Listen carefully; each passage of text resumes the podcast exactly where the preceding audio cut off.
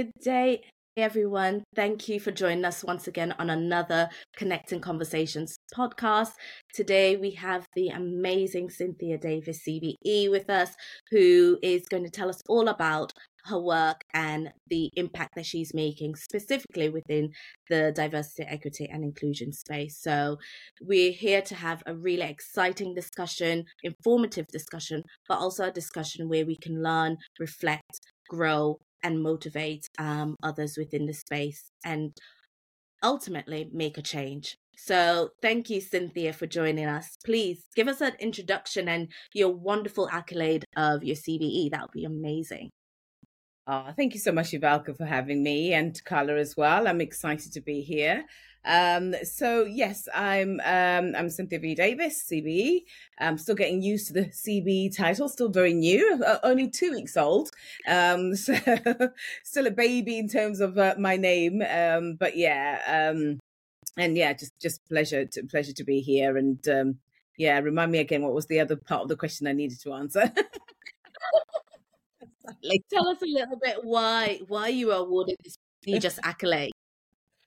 I, am still drinking my coffee, by the way, in my lovely fancy mug. So yeah, um, yeah it might take me a little while to get going. Um, so yeah, so the CB, um, I, uh, you know, it was such a privilege to to receive it, and it was for services to equality, diversity, and inclusion. Um, and that's probably spanned over the last ten years that I've been in this space. Um, and I suppose to be rewarded, well, not even rewarded, but to just be acknowledged at, um, you know, this kind of level, I, I was, um, yeah, just just in awe and still it feels very surreal in so many mm. ways. So, but yeah. Amazing. And what does that CBE mean to you, if you don't mind me asking?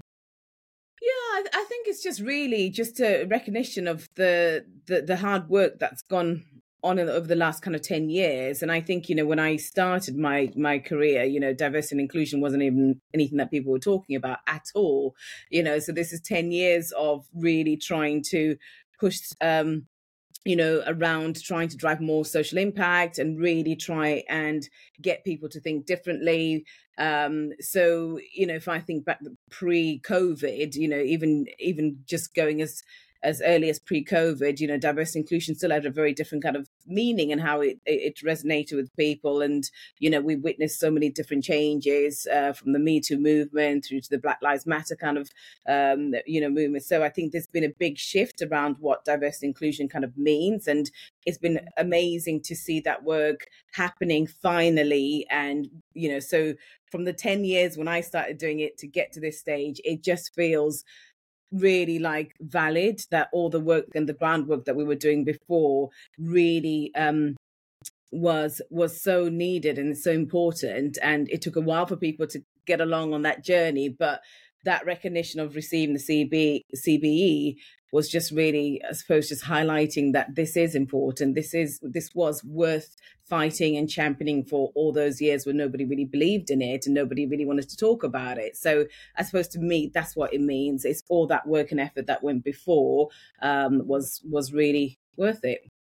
Yeah, well, that's beautifully um, summed up, and I think I I have been privileged enough to see part of your journey in in doing that work, and you know it's so well deserved. Um, all the work that you and the team that have been doing over all these years. So, no, with that being said, tell us a little bit about your professional background. How did you even enter into the DNI diversity and inclusion world, and you know how where are you now?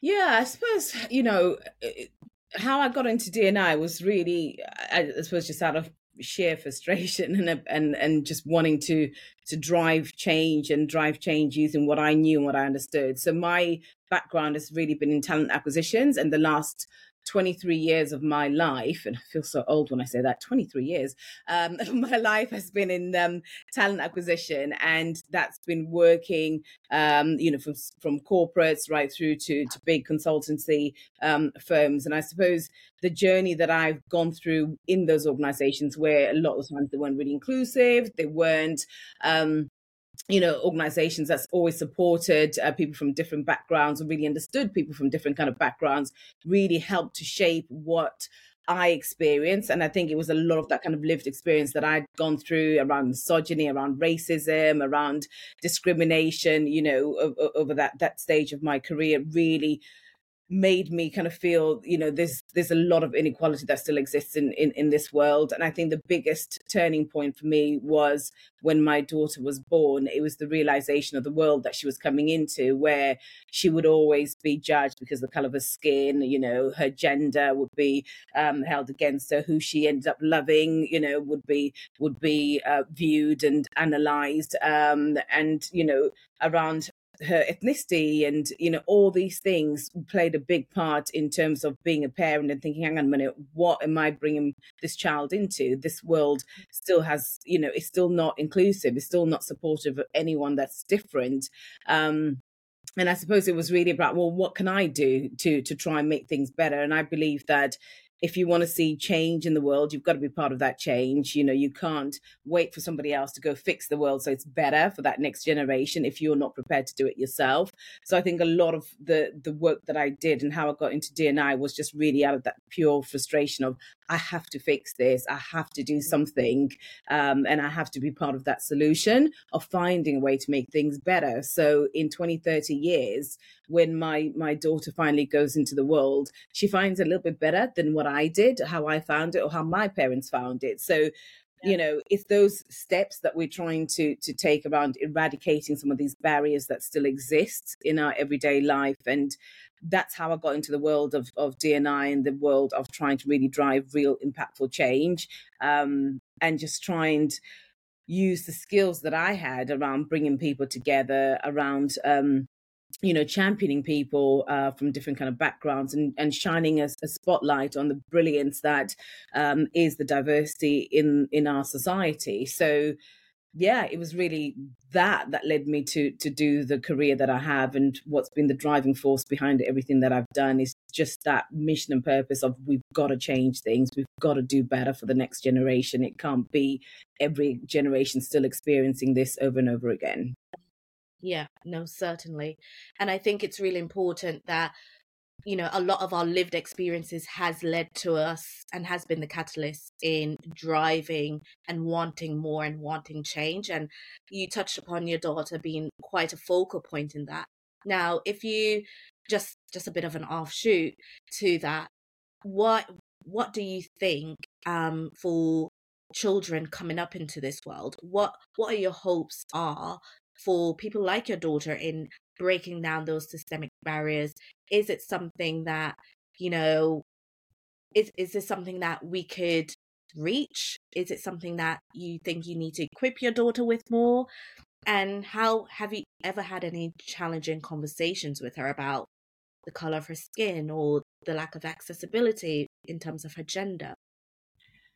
Yeah, and I think every every parent at some stage, you know, you do have that. And, and my and my daughter is of mixed heritage, so you know she comes from a mixed background. She's half white and half black. So you know, there's a, those interesting conversations I've had to have with her around the two different cultures that she she comes from, and you know, she lived through the the the, the Black Lives uh, matter kind of movement. She, you know, heard everything that happened around the murder of George Floyd. And those were really difficult times as a parent to sit down with your child and finally talk about racism, and you know, because everybody was talking about it at school. It was all over the TV. So I think it forced a lot of these conversations, you know, earlier on than maybe I was prepared to to to have.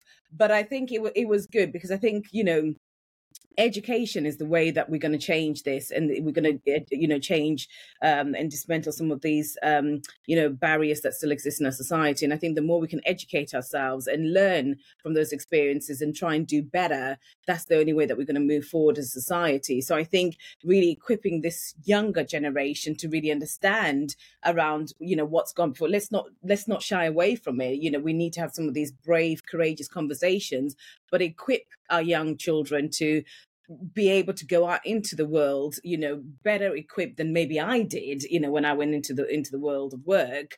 And i think that's when we can really start to see that shift and you know making sure that we're changing hearts and minds but with the right information so they're not hearing it secondhand or somebody's not saying something that they you know is offensive because we've educated our kids we've given them the right kind of way to to to accept and and and you know coexist with people that are from different backgrounds and that are different from them. And i think that has to start from the home. That has to start with mm-hmm. parents educating their children. That has to start from when they at schools schools have to really educate them around you know the difference in our society and be more accepting of that.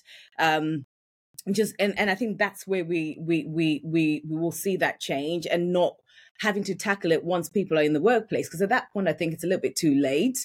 You know we are trying to reverse all that that damage that's happened way way you know you're talking 15 20 years ago. So the earlier we can start to really have these conversations the the better it will be for that next generation. And i think that's where i get excited for all the work that's going on at the grassroots in the schools and you know at, at, the really early stages where children are still children and are seeing the world in this beautiful you know very innocent way if we can really capture their hearts and minds at that point it just means the next generation is is much better we hope. Um you know and i and i i say I live in hope and being very optimistic uh, that that that's the world I'd like my daughter to grow up in. Yeah, no, definitely. Enjoyed um, just listening to how even the, the, narration that you have about your experience is so full of hope. As you said, it's so full of excitement and optimism. I think one of the questions that I, that I feel really struck me, and this is maybe going back a step or two from when when you first started sharing your incredible story, is you mentioned that when you started this journey it was out of frustration, but you also started in a landscape that really this wasn't existent. What has kept you on the journey? Because going into a space where it doesn't exist. You're forging things from scratch, breaking really hard ground. If we're going to talk in almost like an agricultural figurative way of speaking, breaking ground for new seed sounds like what you were doing. And I think that takes courage and bravery. But my question is, what has kept you keeping on? Because now it sounds like you can acknowledge that all the all the time that you invested to stay committed to the cause you know you you are finally seeing fruit but 10 years is no small joke and no easy feat what has sustained you to keep going despite feeling like am i the only voice here sometimes?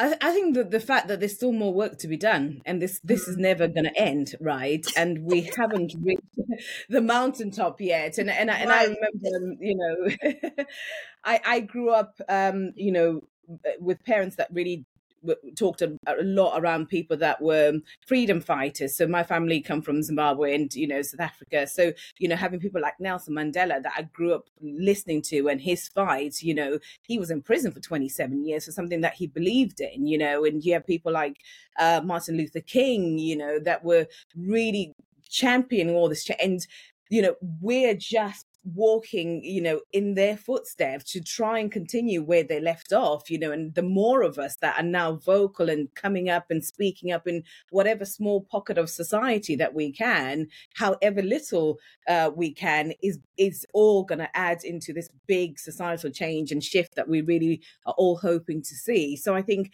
that's what keeps me motivated. That's what keeps me going that there's still a lot of work to be done. We are nowhere near where we need to be. And i think it's great to acknowledge that progress has been made and we have moved on a lot further than maybe where we were 10 years ago maybe where we were 5 years ago.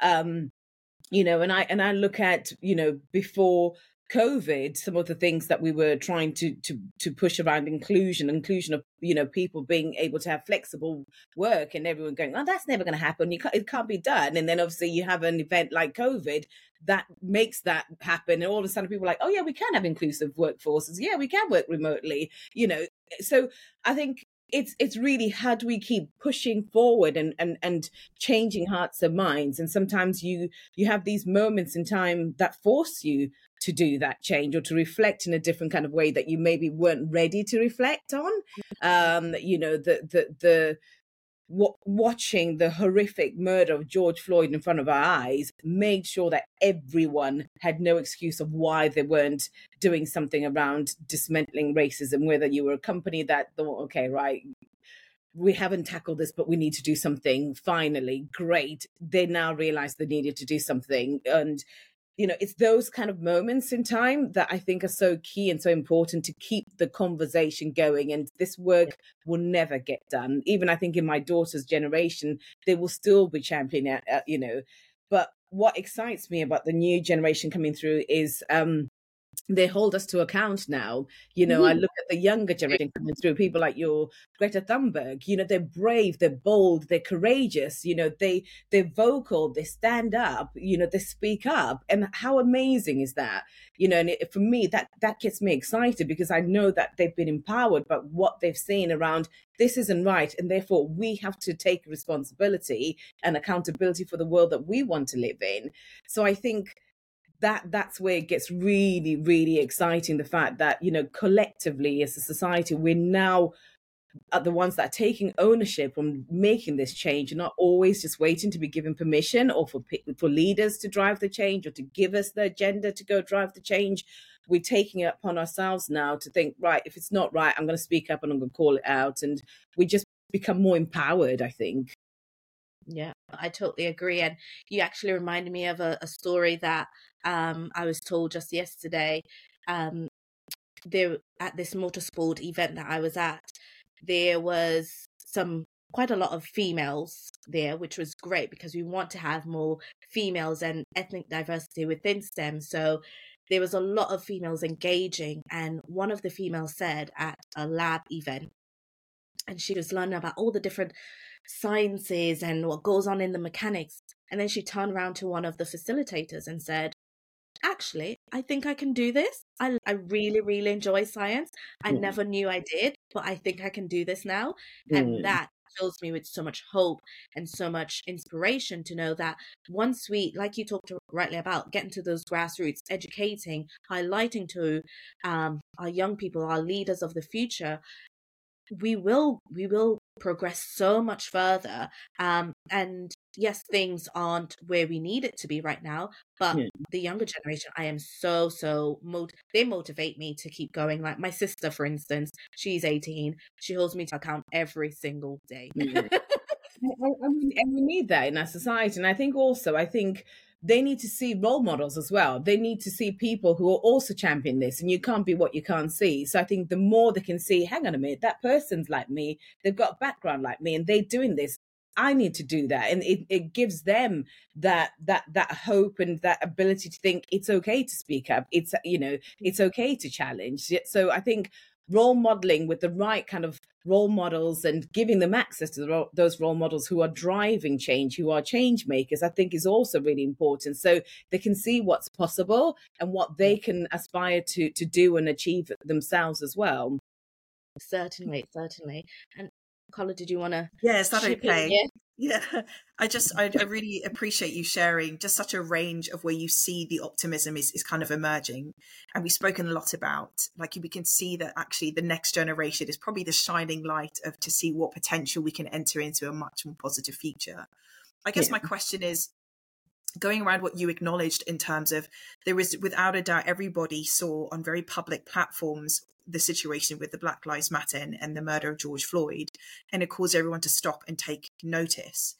Where it sounds like young people are ready for change, would you say it's only the young people that are kind of kind of harvest ready to be able to engage with these changes? Do you have hope and think that actually more change could also happen from some of the prior generations where life was looking a very certain way you know, cemented decade upon decade, generation upon generation, where elements of DNI were just not in the language. It was not something to consider. We were living in um, concepts of division that were quite acceptable. And you mentioned South Africa, and that was a system that was ingrained in their legal system about separation and lack of diversity and, and disunity amongst people. We're privileged enough to live in the UK where we can walk side by side, live side by side with people that represent many different nations and cultures and still call ourselves British. But it's a different form of what we're looking at into the, the kind of landscape of DNI. Do you think there is scope that change can still happen from some of the prior generations that are now having to engage with this new wave of what, what life is doing with the DNI space. I don't know if that was clear, but I hope. Yeah, it, yeah, no, it, it is, and I'll give you a great example of that. I, I, you know, I come from a family um, that um, didn't really understand a lot around LGBTQ plus, you know, because I suppose when you're from certain aspects in Africa, it's still very illegal to be to be gay, you know, and people get arrested and sent to prison. And I remember sitting down and having this conversation with with my dad because one of my best friends is gay, and um, my you know for a long time my parents just didn't realize it was because it was just you know one of my friends and And when I remember approaching the, the subject, and then they were like, oh, we, we didn't realize. And, and I said, well, has anything changed about how you view them? And, you know, they kind of sat there and they were very quiet for a while. And they were like, well, no. And I was like, is anything about who he is any different now that you know he's gay? And they're like, well, no. You know, so it was that education of trying to educate them around, um, you know, accepting people for just who they are. You know, the fact that they now discovered that that my friend was gay didn't make him any different from the person that came and sat, you know, used to come to our house every night for dinner and you know, would all coerce. So I think it's really just changing their minds around it's still the same person, right? And mm-hmm. I had to mm. educate my parents around, um, you know, LGBTQ plus. plus, and they, they for a long time it, it, it took a while for them to really accept the world because it was so new to them. It was a world that they probably didn't, for years, had never really been exposed to or, to, or really had any access to. But now that they've got somebody who was part of our extended family friend you know they they started to ask questions and and I, it was great for me to be able to to get to answer those questions and i remember I inviting my friend over for dinner and i said they've got questions they would like to ask could you talk to them? And it was so lovely having that, mm. creating that safe space for them to learn and ask without the fear of getting anything wrong or without the fear of, you know, asking the wrong kind of question or anything like that, because they just wanted to know and they wanted to educate themselves. And I think that's beautiful when we can really bring these conversations, educate people. And, and I think that's the same with the work that we do in DNI is how do we educate people? Yeah, you might have not talked around race before, but let's let's sit down, let's talk about it. Let's ask those questions in a safe space that we learn and we educate ourselves. So we're better prepared. We're better to, you know, understand different cultures and different kind of backgrounds and be able to support in the right kind of way be better allies be better um, you know supporters of, of different um, communities so i think yeah it does give me hope because i think where people are willing to learn and to listen, there are always people that are there and happy to educate them. But there's got to be the willingness to want to learn and the willingness to want to understand. There are people that are just so closed off that no matter what you do and say, they ain't interested, they're not listening. And sometimes it's harder to change those hearts and minds. But I think those that are very open minded and will put their hands up, say, you know, I don't know, you know, I want to, I want to do better, I want to learn, I want to understand there's always people that are there to to support and educate and and, and yeah and do it in the right way. Amazing. No that's that's definitely really important and i think in terms of how we then look at that within the work within the workplace do you think those sentiments and um, those uh, different approaches translate to how we look at DNI and um, challenge, but also um, empower DNI within a corporate environment, for instance? Do you think that that's translatable in how we communicate with our leaders? Yeah, massively so. But to your point, to communicate with leaders, it's got to be modeled by the leaders, right? The leaders have got to be the ones that are also demonstrating and leading by example. Um, but I think if I think of any team or any organization, you always have people from different walks of life, different cultures, different religions, different backgrounds and it's really how do you foster that form of really understanding each other and working collectively together and supporting each other but also celebrating those differences as well so they're not you know you, your differences aren't held against you. So i think there's a way that organizations can do, do that and foster that inclusive culture that allows people to just be themselves and to not have to hide or or, or shy away from taking their whole selves to work um, and I remember I grew up in Yorkshire. And when I moved from, from Yorkshire to London, I had a really, really strong Yorkshire accent. And I, I remember coming into, into this company and, um, you know, and I was uh, speaking to clients on the phone and my, my manager at the time pulled me aside and she said, can you put on a posh voice because no one can understand your Yorkshire accent? And I was like, hang on a minute, you know, so I was just like, so they were, so the message of what I was saying to clients was exactly the same, but she wanted me to have a different accent, which meant mm-hmm. I had to change who I was to try and fit into her idea of what, how I should sound to clients, which I struggled with that for a very, very long time. But I think at that point I was still quite younger in my career, still very early stages and just didn't, didn't really have the voice and um, you know, to be able to speak up in the way that I do now.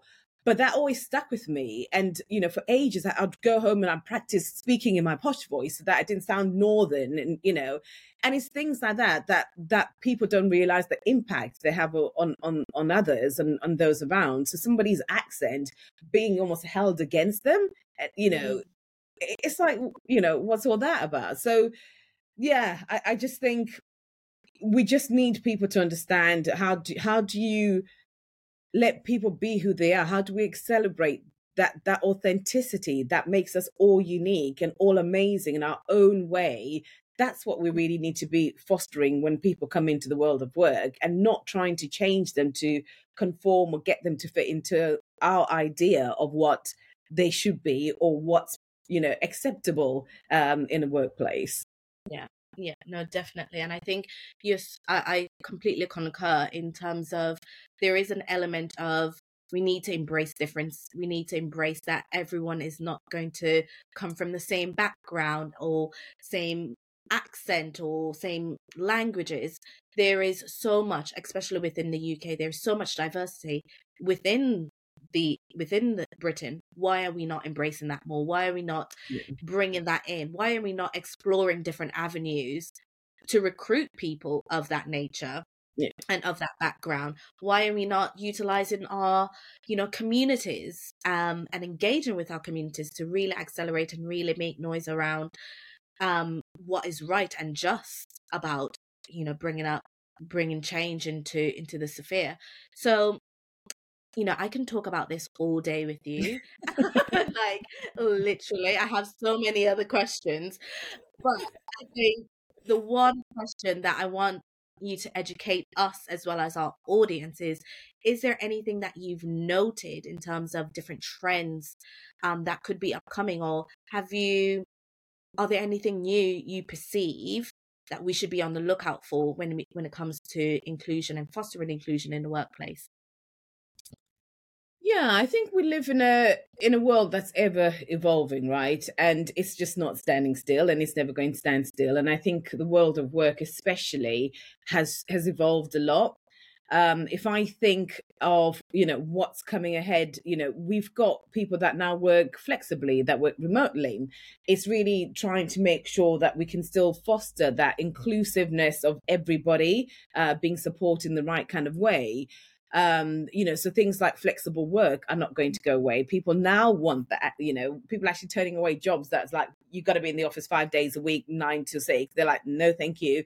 I don't want that. I want to be able to have that flexibility of you know working how i work how i work because it's we've got gotten used to this having this world of you know work and personal life coexisting in a in a in a finely in, in a way that that that is accepting for us as individuals. So for somebody to then dictate how that needs to be, people are like resisting now. So mm. you know, I think that that's the the the, the trend. I think is still going to carry on into into into the um you know the new year, but also things like AI. You know, is is is mm-hmm. one of the biggest things we just need to be mindful of because that AI revolution is coming and it's mm-hmm. how prepared our organizations around how that's going to have an impact on their workforce on the people that are maybe doing the day-to-day jobs as they are now in the future they might look very different you know if i look at things like ChatGPT that's revolutionized how people write things or find information or do things you know so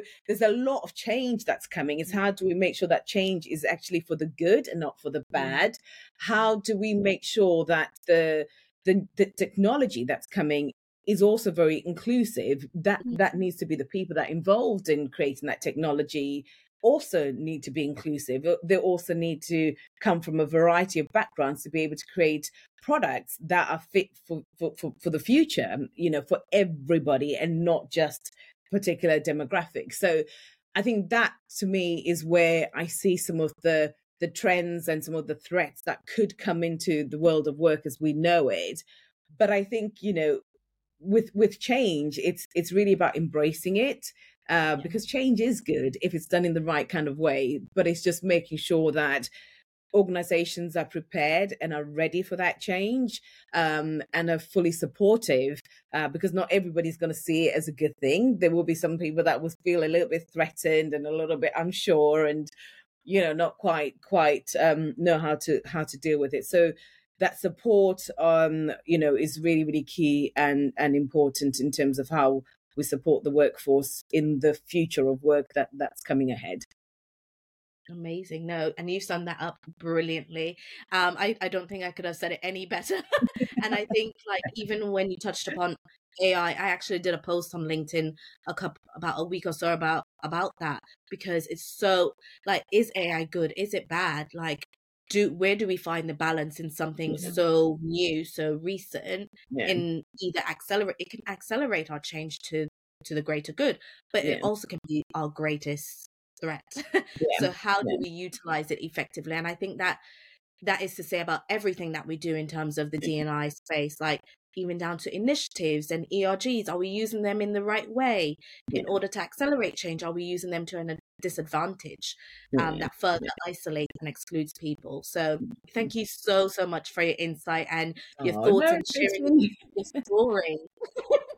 It's it's been really exciting, as you said. We could really talk all day. I mean, this is something that that I just love speaking about because it's really really important, right? It's it shapes who we are, you know, and who we become in, in, in, as we move forward as, as individuals but also collectively as as colleagues as friends as allies to different kind of communities so i think you know the, the the one thing i would kind of just say is for all of us to continue to to learn to continue to educate ourselves to continue to just be open minded to be more accepting um and really just try and really you know speak up when things aren't right or when we see things aren't the way that they should be and you know empower ourselves to to be able to do that. And i think that's what I'd love to leave the the listeners with just a little bit of empowerment to say, you know, we've got the power to create the world that we want to see and live in and succeed in, but it's on all of us to, to play our part, whether that's um, you know, challenging when things aren't done in the right kind of way, and speaking up for others, being better allies, and showing up uh, for for for others as well. So all those things are so so important for for us to have this world that we all hope um, we can we can succeed and we can thrive and we can enjoy and future generations can can can uh, pick up and enjoy as well. So yeah that, that would just be the one thing i'd love to leave everybody with. Thank be the change you. you want to see. There we go there we go. And to to end off the, the the podcast as well three key words being open-minded acceptance and show up if that if there's anything that this conversation you let you leave this conversation with, make sure it's those three words. Thank you, Cynthia, once again oh. for joining on Connecting Conversations, and we'll stay in touch. Thank you. Thank you, Wonderful. Cynthia. Thank you both. That was amazing. Thank you so much.